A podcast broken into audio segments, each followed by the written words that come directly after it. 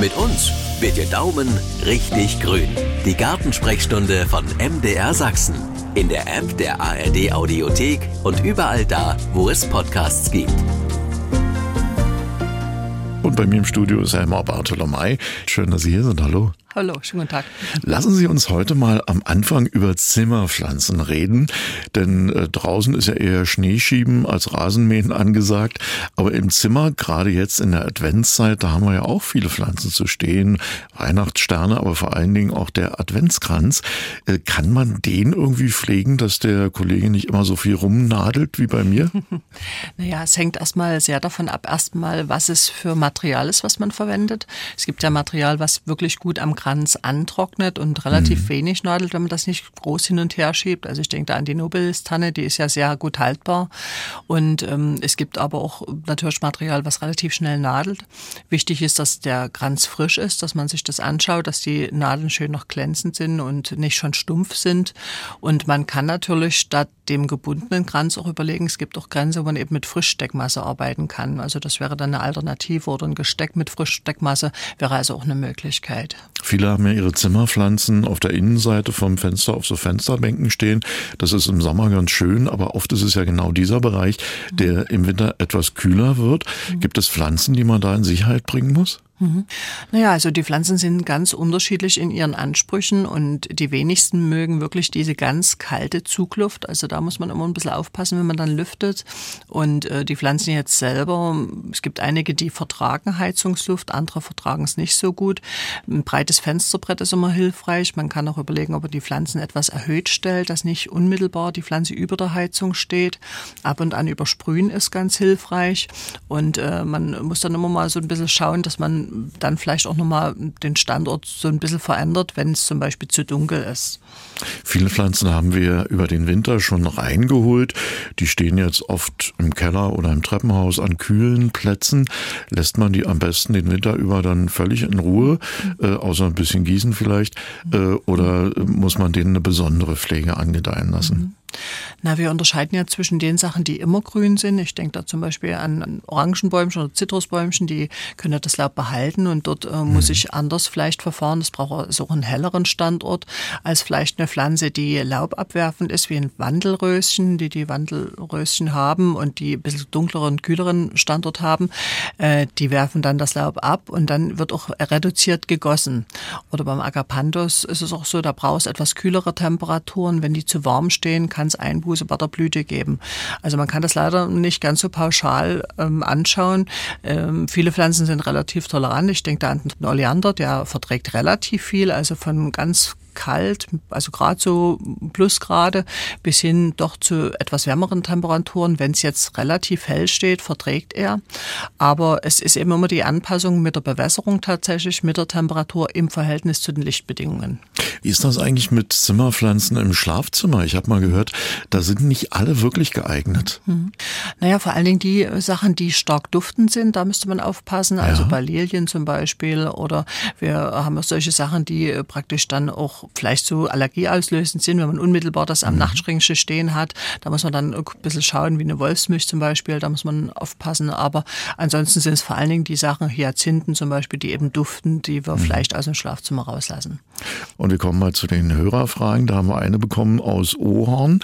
Hier fragt eine Hörerin, soll ich bei meiner Dipladenia äh, die jetzt treibenden Ranken zurückschneiden und ist der Platz der Pflanze im kalten Schlafzimmer gut gewählt? Na, wenn das sehr, sehr lange schwuppige Triebe sind, dann kann man die schon mal ein Stückchen zurücknehmen. Vorsicht dort mit dem Saft, der dort austritt aus den äh, Schnittflächen. Und ein Raum, der hell ist, wäre wichtig. Wenn er kühl ist, dann würde ich auch das Gießen sehr reduzieren. Also dann, wenn sie wirklich sehr auch das Blattwerk fallen lässt, dann muss man das etwas zurücknehmen.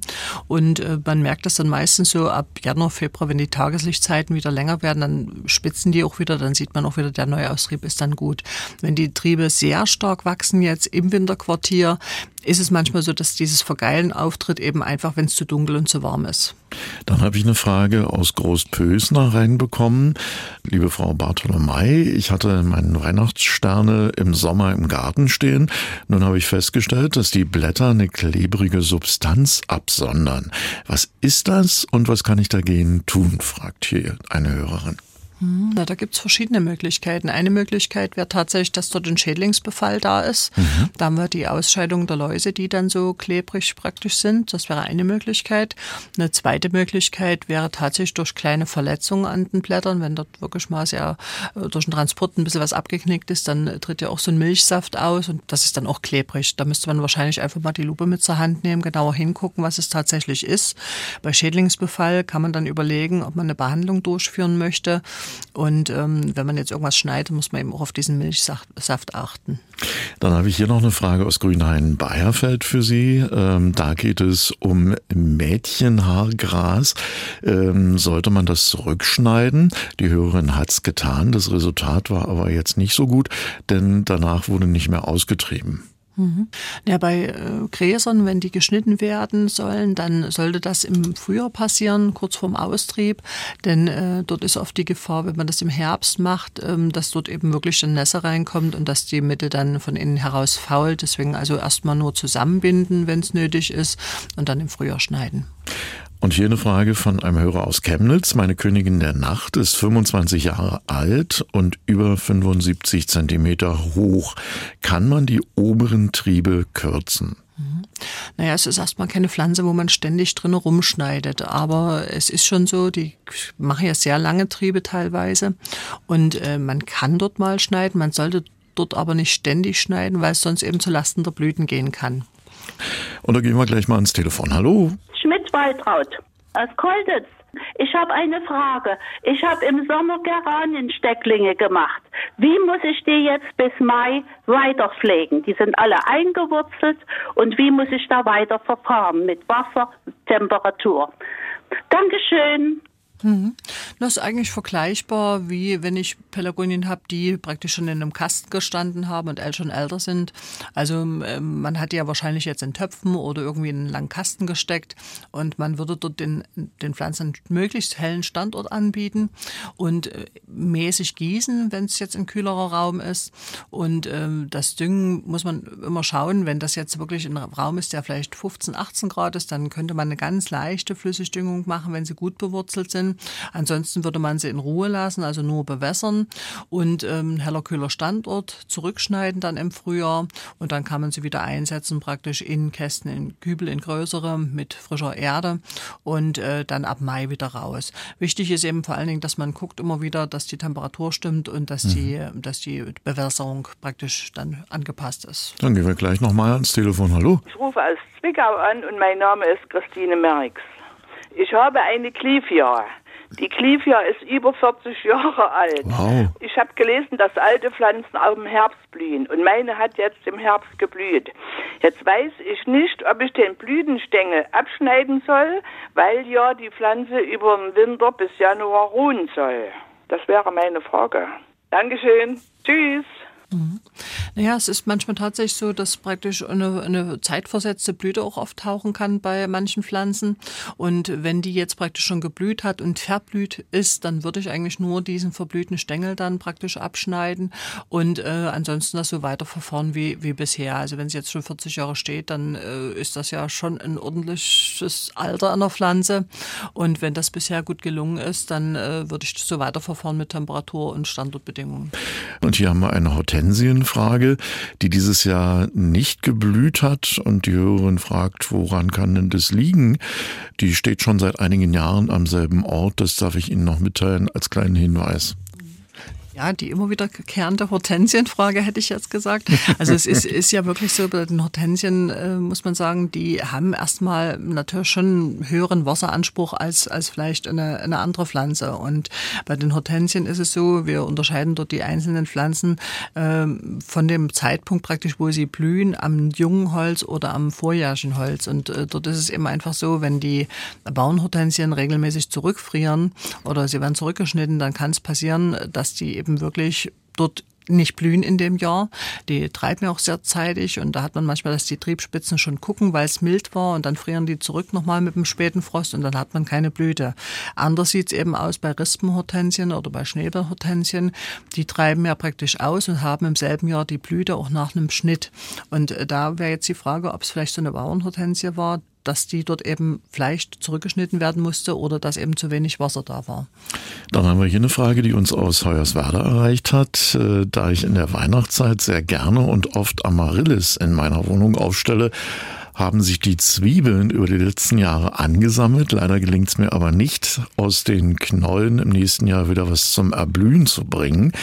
Die Verzweiflung ist hier groß, schreibt der Hörer oder die Hörerin. Das kann ich aus der E-Mail gar nicht erkennen. Äh, was kann man denn tun, damit die Pflanzen noch einmal, wenn möglich zur Weihnachtszeit blühen? Mhm. Naja, diese, diesen Blütezeitraum kann man ja immer so ein bisschen verschieben, praktisch in dem Moment, wann man die Ruhezeit einläutet, beziehungsweise wann man sie wieder beginnt anzutreiben. Und wenn das früher eine typische Zwiebel war, die wir zur Weihnachtszeit zur Blühen gebracht haben, kriegt man die jetzt manchmal auch noch wirklich sehr spät im Frühjahr. Und ähm, wichtig wäre eigentlich wirklich, dass man sie ab dem Frühjahr wirklich auch weiter dann gießt und düngt. Also bei mir kriegt die wie alle anderen auch ihren Dünger mit ab, ihre Bewässerung mit ab, die schiebt ordentlich Blätter wie verrückt. Und äh, dann wirklich so ab Spätsommer stelle ich das Gießen ein. Da muss ich mich dann immer mhm. bremsen, dass ich nicht die mitgieße und mitdünge, wie eben alle anderen auch noch, sondern dass man die wirklich dann in die Ruhephase schickt und das Düngen einstellt das Bewässern einstellt, dass die wirklich dann auch in die Ruhephase gehen, ordentlich ausreifen können.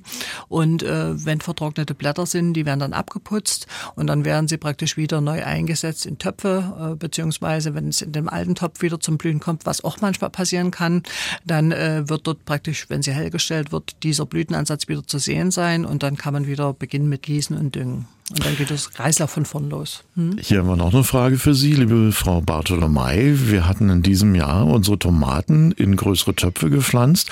Mittlerweile sind alle Tomaten abgeerntet und wir möchten gern wissen, ob man die Erde aus den Töpfen auf den Beeten verteilen kann. Ursprünglich war das Gemüseerde, die da drin war.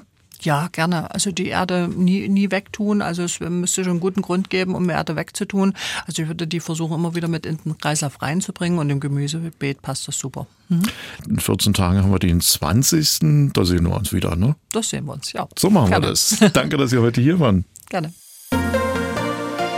Das war die Gartensprechstunde von MDR Sachsen. Und wenn es nach der Gartenarbeit irgendwo zwickt, hören Sie doch auch mal in unsere Hausarztsprechstunde rein. In der App der ARD Audiothek.